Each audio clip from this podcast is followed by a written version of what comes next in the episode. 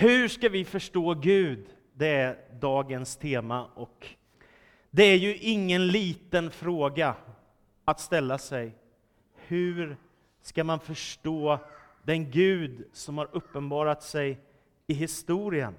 Det är ju en av kristenhetens allra största och viktigaste frågor. Kanske har du en natt stått och sett upp mot himlen, mot stjärnorna och tänkt, vad finns bakom allt detta stora som vi ser? Vad finns bakom det här gigantiska universum? Varför existerar vi? Och vad är meningen med vårt liv här? Det här storslagna som vi finns. Och när man ser stjärnorna en stjärnklar natt så kan man bli oerhört fascinerad. Och om du ser dåligt så kan det bero på att du bor i stan. Då ska du åka ut på landet där det inte är så mycket ljus. Va? Så ser man ju stjärnhimlen så oerhört mycket tydligare och klarare. Och så blir man fascinerad över detta väldiga universum som vi lever i. En av de bibelböcker som tar upp den här frågan om hur man ska förstå Guds förhållande till världen, det är Jobs bok. Och det beror på att Job, han var en oerhört framgångsrik människa, men han drabbas av väldiga svårigheter. Han drabbas av sjukdom, han drabbas av eh, motgångar och flera i hans familj dör. Och han får problem med sina djur. Och, ja, det är det ena bekymret efter det andra som drabbar Job. Och då kommer Jobs vänner till honom. De är tre stycken som kommer för att möta honom. De heter Elifas, Bildad och Sofar. Och när de ser hur illa sargad jobb har blivit av sitt lidande, så börjar de gråta och de river sönder sina mantlar och så sätter de sig hos jobb och så är de tysta i sju dagar. Jag har svårt att tänka mig någon bättre själavård än så. Alltså att bry, visa hur mycket man bryr sig om en annan människa. Sju dagar av tystnad inför det lidande som har drabbat Jobb. Sen kan man inte bara vara tyst, man måste ju börja sätta ord på det som är verkligheten, det man tror på, eller hur? Det går inte bara att vara tyst, och det har jag märkt oavsett om livet är väldigt enkelt eller om livet är väldigt svårt, så måste man sätta ord på det här tror jag, så här tänker jag, det här är viktigt. Va? Och det är ett sånt samtal som uppstår mellan Jobb och hans vänner. Och då står det så här i Jobs bok kapitel 11, vers 7-9. Det är Sofar, en av Jobs vänner, som säger Kan du tränga in i Guds hemligheter, in i den väldiges fullkomlighet? Högre än himlen är den. Vad kan du göra? Djupare än dödsriket. Vad förstår du? Längre än jorden sträcker den sig, vidare än havet. Alltså, Guds hemlighet hur kan du tränga in i den? Säger Sofar till Job. Hur kan du förstå han som är ursprunget till allt? Och det finns en ny översättning som heter The Message. Den skriver så här. Tror du att du kan förklara Guds mysterium? Tror du att du kan fånga Gud i ett diagram? Gud är mycket högre än du kan föreställa dig, mycket djupare än du kan förstå. Han sträcker sig längre än jordens horisont och han är vidare än den oändliga oceanen. Det är en annan, lite modernare översättning av samma bibelverser från Jobs bok kapitel 11. Så när vi tänker på Gud så ger vi oss på ett gigantiskt tankeexperiment. Va? Hur ska vi förstå han som är ursprunget till allting? Hur ska vi kunna tränga in i Gud, i Guds väsen och person och försöka förstå honom. Det är ju en jätteutmaning. Och det är egentligen det som Bibeln handlar ganska mycket om. Vem är Gud? Och det går inte att fånga Gud i förnuftets nät och säga, om jag bara säger de här orden, så har jag sagt allt om Gud. Det går inte, eftersom Gud är större än allt vi kan tänka.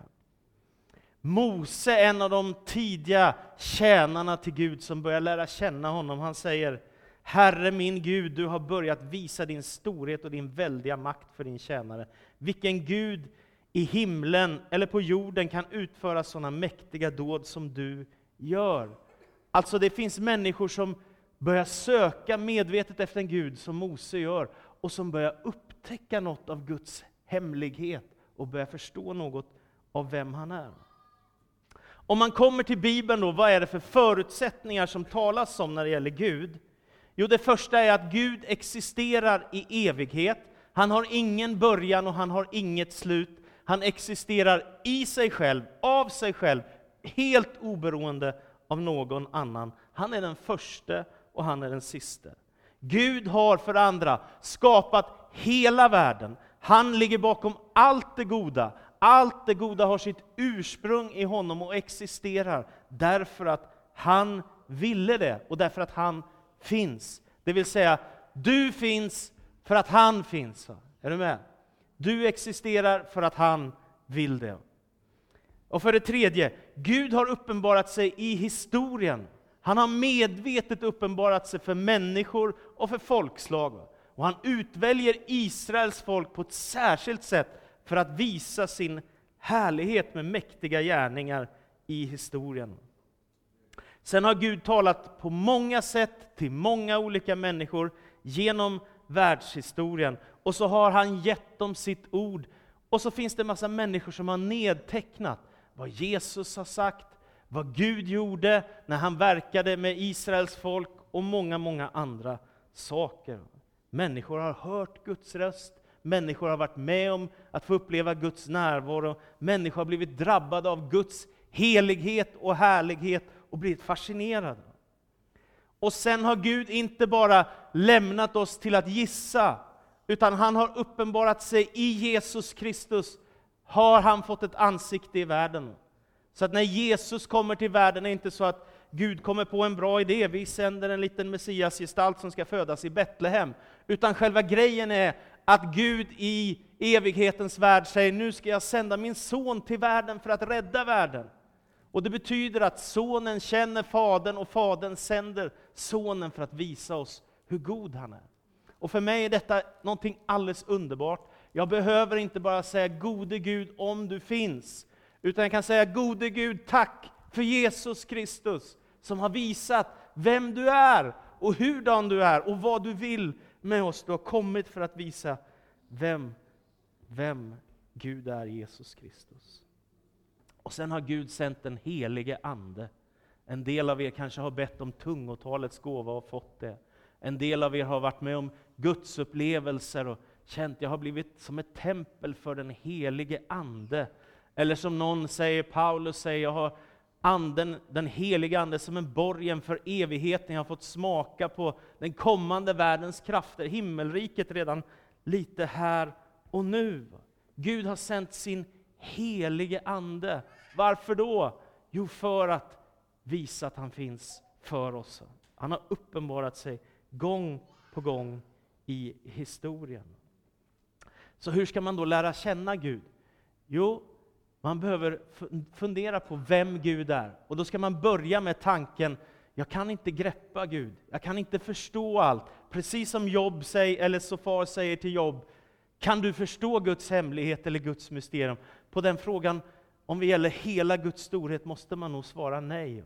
Men jag kan ändå börja lära känna honom genom hans ord, genom bönen, genom gudstjänsten, genom nattvarden, genom att se vad han har gjort i historien.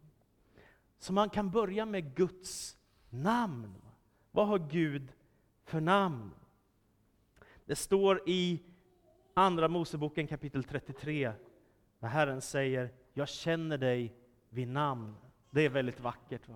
Att veta någons namn gör i alla fall att man börjar lära känna varandra. Det är fint att kunna säga Daniel, eller Karina, eller Stefan, eller Ahmed, eller någonting annat. För då vet det, det är du, va? eller det är jag. Är ni med? Alltså att man har ett namn på någon. Det är ett bra sätt att börja. Och det finns flera namn på, på Gud i, i Gamla Testamentet som är lite intressanta att bara veta något om. När Gud uppenbarar sig för Mose i den brinnande busken, som händer, va? det är ett mirakel. En buske börjar brinna i öknen och Mose kommer dit och Gud talar till honom och han säger till Mose, dra av skorna av dina fötter för marken där du står är helig mark. Så det gör Mose. Och så talar Gud till Mose och så säger han, jag ska sända dig till farao och så ska du få vara den som befriar Israels folk och leder dem ut ur slaveriet i Egypten. Och då frågar Mose, vad ska jag säga att ditt namn är? Och då svarar Herren honom, du ska säga, jag är den jag är. Han har sänt dig till att befria er från fångenskapen. På hebreiska tror man att det ska uttalas Javé, den Gud som är. Och det är fantastiskt. Allt annat i tillvaron existerar för att det finns en orsak.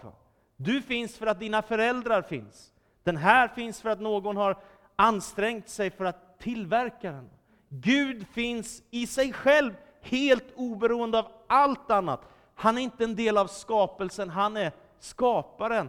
Den som är ursprunget till allt det goda som finns. Han är den som är. Och tänk på Jesus, när han kommer så säger han, jag är vägen, sanningen och livet. Jag är livets bröd. Jag är dörren in till fåren och så vidare. Jesus anknyter till det här gudomliga namnet, det högsta namnet över alla andra namn, Javé. Eller Javé, Elohim, Herren, Gud. Han uppenbarar sig i kapitel 2 i skapelseberättelsen i Första Mosebok. Eller i kapitel 15 när Gud börjar tala med, med Abraham i Första Mosebok, så står det Adonai Javé, och det betyder Herre, Herre. Alltså den store guden. Va? Herre, Herre. Eller så kommer man till kapitel 17 i Första Mosebok, och då står det helt plötsligt på hebreiska El Shaddai. Och det betyder Guden allsmäktige, eller Guden väldige. Så när man börjar läsa Bibeln och ser Guds namn så börjar man förstå vem man har att göra med. Och sen kommer man till Första Mosebok kapitel 14, vers 19. Då ser man, där står det El Eljon, vilket betyder Gud den högste. Han som står över allt annat. Han som är den högste av alla som finns att nämna. Och så finns namnet El Olam i Första Mosebok kapitel 21. Och det betyder Gud den evige, han som inte har någon början och inte har något slut. Så varför kan man börja lära känna Gud? Jo, därför att han har uppenbarat sig i historien för människor och talat till människor och visat vem han är. Och vad är viktigt att säga om Gud då?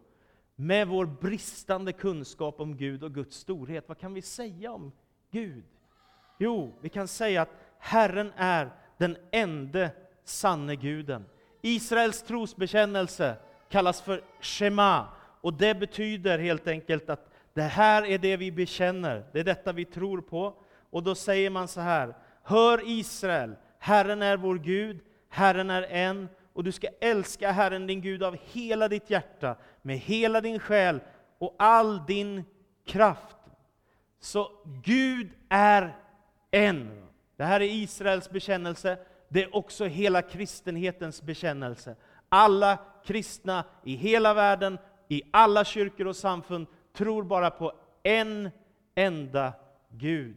Som någon säger, kommer och säger, men jag tror på många gudar, så säger vi, nej det tror inte vi på. Vi tror på den enda sanne guden. För det är det Jesus säger i Johannes evangeliet 17. Där säger han så här, detta är det eviga livet, att de känner dig, den enda sanne guden, och honom som du har sänt, Jesus Kristus. Så det är väldigt tydligt i Bibeln att vår tro är tro på den enda guden som är ursprunget till allt. Och det handlar inte om att förstå allt om Gud, men det handlar om att börja älska Gud av hela sitt hjärta, av hela sin själ, av hela sin kraft. Det involverar hela din person i att älska Herren, den enda guden. Och denne Gud, som jag sa förut, han har uppenbarat sig i sin skapelse, genom sitt ord, han har uppenbarat sig genom sin son Jesus Kristus, och i den heliga Andes kraft och gärningar. Och det är därför som när vi döper människor så gör vi det också i Faderns, Sonens och den helige Andes namn. Vad betyder det? Jo, det betyder att om du blir döpt i vatten och lämnar ditt liv till Gud, så får du Guds namn uttalat över dig. Jag döper dig till Kristus i Faderns och Sonens och den helige Andes namn. Vad är det som händer i ditt liv? Jo, du kopplar samman med han som har skapat allt. Det är fantastiskt. Den är Gud, som är den enda guden, har uppenbarat sig som Fader, Son och helig Ande. Vad vet vi mer om Gud? Jo, vi vet att Gud är suverän och att han sitter på tronen i evigheternas evighet. Var någonstans är Gud? Gud är närvarande precis överallt i sin skapelse. När regnet faller så är det för att Gud finns. När solen skiner så är det för att Gud finns. När molnen kommer så är det för att Gud finns. Och när du har en underbar dag och bara njuter av livet, så beror det också på att Gud verkar i världen. Så han är den store som sitter på tronen i evighet. Och du kan ta nästa, nästa bild där, så finns den här bibeltexten. Där står det i Uppenbarelseboken kapitel 7. Fantastiskt. Uppenbarelseboken kapitel 7. Alla änglarna stod kring tronen och kring de äldste, de fyra varelserna, och de föll ner på sina ansikten inför tronen och tillbad Gud och sa Amen. Lovsången och härligheten och visheten och tacksägelsen tillhör vår Gud i evigheters evighet. Här ser man in i den himmelska världen och när man gör det så ser man att det finns en tron. Tack gode Gud med all ondska och allt lidande, alla svårigheter, all kamp som vi får gå igenom och veta om att det finns en tron i himlen. Och det finns en som sitter på den tronen, som har den yttersta makten och som en dag ska segra över all, allt det onda. Det är fantastiskt. Så Gud regerar i makt och ära. Han sitter på tronen i evighet och han är densamme igår, idag och i evighet. Var någonstans finns Gud då, som jag var inne på förut? Jo, Gud är närvarande överallt. Du kan ta nästa bild. Och det är en fantastisk text i psalm 139. Jag tycker den är så oerhört tröstande. Ja, men kan jag inte fly från Gud? Ja, du kan ju faktiskt lämna din gudsrelation, det kan du göra. Eller försöka fly ifrån honom. Och ändå så säger kung David så här. Var skulle jag komma undan för din närhet? Var skulle jag kunna fly för din blick? Stiger jag upp till himlen, finns du där? Lägger jag mig i dödsriket, är du också där? Tog jag mig morgonrådnadens vingar, gick jag till vila ytterst i havet, skulle du nå mig även där och gripa mig med din hand. Det här är hoppfullt. Vad betyder det? Jo, det betyder att om jag är i Iran så kommer Gud att nå mig där. Och om jag är i Latinamerika och hälsar på vårt barnhem i Bolivia så kan Gud nå mig där. Eller om vi råkar vara i Karlstad till och med, så kan Gud uppenbara sin närvaro här. Eller om du ger dig av på resa långt ut i Stilla havet och sitter på någon båt där och guppar på vågorna, så är han också där. Eller till och med om du får vara med på något rymdexperiment och far iväg, ja, då är han där också. Är du med? Gud finns överallt med sin närvaro.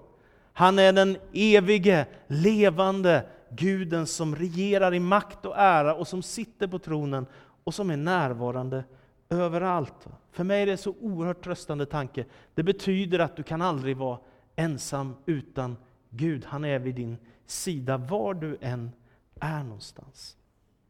Sen är Gud också helig och evig.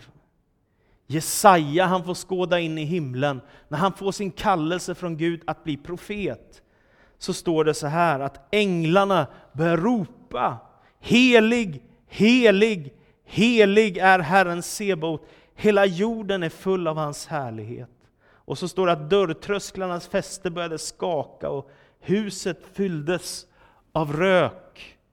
Och Jesaja blir så överväldigad av Guds visionen att han ropar Ve mig, jag är förlorad, jag har orena läppar och bor bland ett folk med orena läppar och mina ögon har sett konungen, Herren Sebaot. Detta är överväldigande för Jesaja. Han inser att nu har jag kommit riktigt nära Gud och jag förstår hans helighet. Han är allt igenom ren, allt igenom god, han är avskild ifrån ondskan och jag är en syndare. Jag behöver Guds nåd och förlåtelse.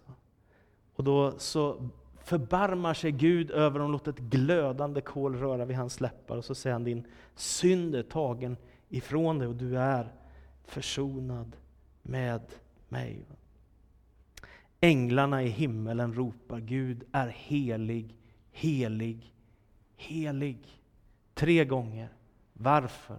För att säga något om Guds väsen. Gud är alltigenom avskild ifrån ondskan och helt ren, härlig, helig och god. Och det föder en djup fruktan i Jesajas hjärta för den store guden. Men samtidigt är denne Gud så god och kärleksfull att han kan också bli försonad med Gud, vilket är fantastiskt. Och så står det att denne Gud som vi tror på, han är evig. Va? Mose han ber så här, Herre, du har varit vår tillflykt från släkte till släkte. Du fanns till innan bergen föddes, innan jorden och världen blev till. Du är Gud ifrån evighet till evighet. Va? Alltså att börja lära känna Gud handlar om att koppla upp sig mot den stora verkligheten, mot honom som inte har någon början och inte är något slut. Alfa och Omega, den första och den sista. Han finns där när du föds, han är med dig hela din livsresa och om ditt liv går mot sitt slut så är han där också. Den evige Guden. Det är så fantastiskt att koppla upp sitt liv emot honom. Gud är också kärleksfull och barmhärtighet. Alltså om heligheten är själva bakgrunden i gudsbilden, att Gud är annorlunda, så är kärleken kanske det som dominerar bilden av Gud allra mest i Nya Testamentet. Men då kan man säga att Gud älskar med en helig kärlek. Han visar sin heliga barmhärtighet. Och när det här ska bli tydligt, Gud bevisar detta allra tydligast i korset. När Jesus dör för våra synder, då står det, 1 Johannes kapitel 4, så uppenbarades Guds kärlek hos oss. Han sände sin enda son till världen för att vi skulle få liv genom honom. Detta är kärleken, inte att vi har älskat Gud, utan att han har älskat oss och sänt sin son som försoningsoffer för våra synder. I Nya Testamentet finns det flera ord för kärlek. Till exempel det vackraste av alla, agape eller agape. Och det betyder utgivande kärlek, en kärlek utan gräns, en kärlek som är evig. Och det är fantastiskt, det är detta precis som det står så tydligt i Bibeln också. Gud talar till profeten Jeremia och så säger han, med evig kärlek har jag älskat dig och därför låter jag min nåd förbli över dig. Det är lite stort att koppla ihop sitt liv med en evig kärlek. Som han som har älskat dig och låter sin nåd förbli över dig och så bevisar sin kärlek till dig genom Jesus Kristus och hans kors. Henry Nowen han säger så här, att förstå sig älskad av Gud, och att vara hans älskade, är att ha funnit den djupaste sanningen om tillvaron. Och jag håller med. Det är bra sagt. Alltså vad är det vi längtar efter som människor? Vi längtar efter att vara älskade, eller hur? Och är det någon som älskar dig så är det Gud som älskar dig, mer än någon annan. Och därför när du finner gemenskapen och relationen med honom så förstår du, jag är älskad av den evige skaparen. Det gör någonting oerhört med ditt liv. Gud är också, jag ska gå mot avslutningen nu, frälsaren och domaren. Frälsaren och domaren. Och detta är vårt hopp. Det är hoppet att Gud är både frälsare och domare. Och jag har sagt det flera gånger sista tiden. En del tycker det är väldigt obehagligt med att Gud ska döma världen och man skulle önska att det inte stod ett enda ord om himmel och helvete och lämna allt och så blir det mycket enklare. Men det blir det ju inte, för ondskan fortsätter att finnas kvar i världen, eller hur? Och lidandet finns kvar i världen. Gud måste någon gång sätta stopp för det onda. Och det finns ett löfte om att han ska göra det. Att Jesus ska komma tillbaka och att det ska komma en ny himmel och en ny jord. Det finns löften om detta. Och jag läste den här texten för någon månad sedan, den lever i mitt hjärta just nu. Paulus skriver till de kristna i Rom i Italien. Nu blir det alltså ingen fällande dom för dem som tillhör Kristus Jesus. Till den andliga lag som gäller för livet i Kristus Jesus har gjort mig fri från syndens och dödens lag. Det som lagen inte kunde göra eftersom den kom till korta inför vår kötsliga natur, det gjorde Gud och han lät sin egen son bli lik en syndfull människa och sände honom som ett syndoffer. Det blir ingen fällande dom för den som tillhör Kristus Jesus. Varför är det så viktigt att bli kristen? Varför är det så viktigt att följa Jesus? Jo, men du kommer undan domen, eller hur? Du räddas för evigheten. Det är detta som Bibeln är väldigt tydlig med. Vad annat hopp har du inför evigheten än Jesus? Vad annat hopp har du än att förtrösta på Guds nåd och storhet? Det finns inget annat hopp. Sen kan man tycka att jag klarar mig rätt bra ändå. Jag kan köpa en ny bil och jag kan byta lägenhet och jag kan åka på en utlandsresa eller vad du nu tänker. Men det är ganska kort tid, eller hur? Det går ganska så fort. Och den evige guden, han har förberett ett annat rike för dig som aldrig någonsin ska ta slut. Och så säger han, för den som tillhör Kristus Jesus blir det ingen fällande dom. Det är därför man ska bli döpt i vatten, det är därför man ska lämna sitt hjärta till Jesus. Det är därför man på sin dödsbädd kan säga, jag tillhör Jesus Kristus och har ett hopp för evigheten. Det är oerhört starkt och stort. Och därför till slut, så se till att du ger all ära till Gud. Ge ditt hjärta till Jesus, ge ditt liv till Gud. Ge det vidare det som du har fått till andra människor, detta ofattbara kärleksbudskap. Att lära känna han som har skapat allt. En författare han skriver så här om detta. Jag hade kastat min blick in i skogen. Det var glest med träd. Men där mina blickar föll såg jag en syn av allra underbaraste slag. Det var blåsipporna som hade slagit ut och hela marken var täckt av dessa vårblommor. Jag stod som förtrollad en lång stund. Jag satte ner min väska och gick in i skogen och böjde mina knän ibland blåsipporna. Det var som om Gud såg på mig genom dem och som om jag såg Gud in i ögonen och upplevde hur kärleksfull han är. Jag minns hur djupt tagen jag var av denna syn. Det dröjde länge innan denna mäktiga stämning lämnade mig. Mitt inre var öppet och jag såg Gud överallt. Det här kan man bli helt såld på. Det här kan man bli helt fascinerad och tagen av. Att lära känna Gud. Och jag säger som jag sa i början, man kan inte förstå eller fånga allt i Gud, men man kan börja en vandring att lära känna honom. Och jag säger som Sofar säger till Jobb, kan du tränga in i Guds hemligheter, i den väldiges fullkomlighet, som är högre än himlen. Vad kan du göra? Vad förstår du? Längre än jorden sträcker sig den och vidare än havet. Så är det att börja vandra på resan mot Gud, som aldrig någonsin tar slut. Amen så ber jag Jesus Kristus att du låter ditt ord få verka i våra hjärtan, Herre. Vi behöver dig, vi vill lära känna dig, vi vill förstå vem du är och börja gräva oss fram till det som du har förberett för oss, Herre.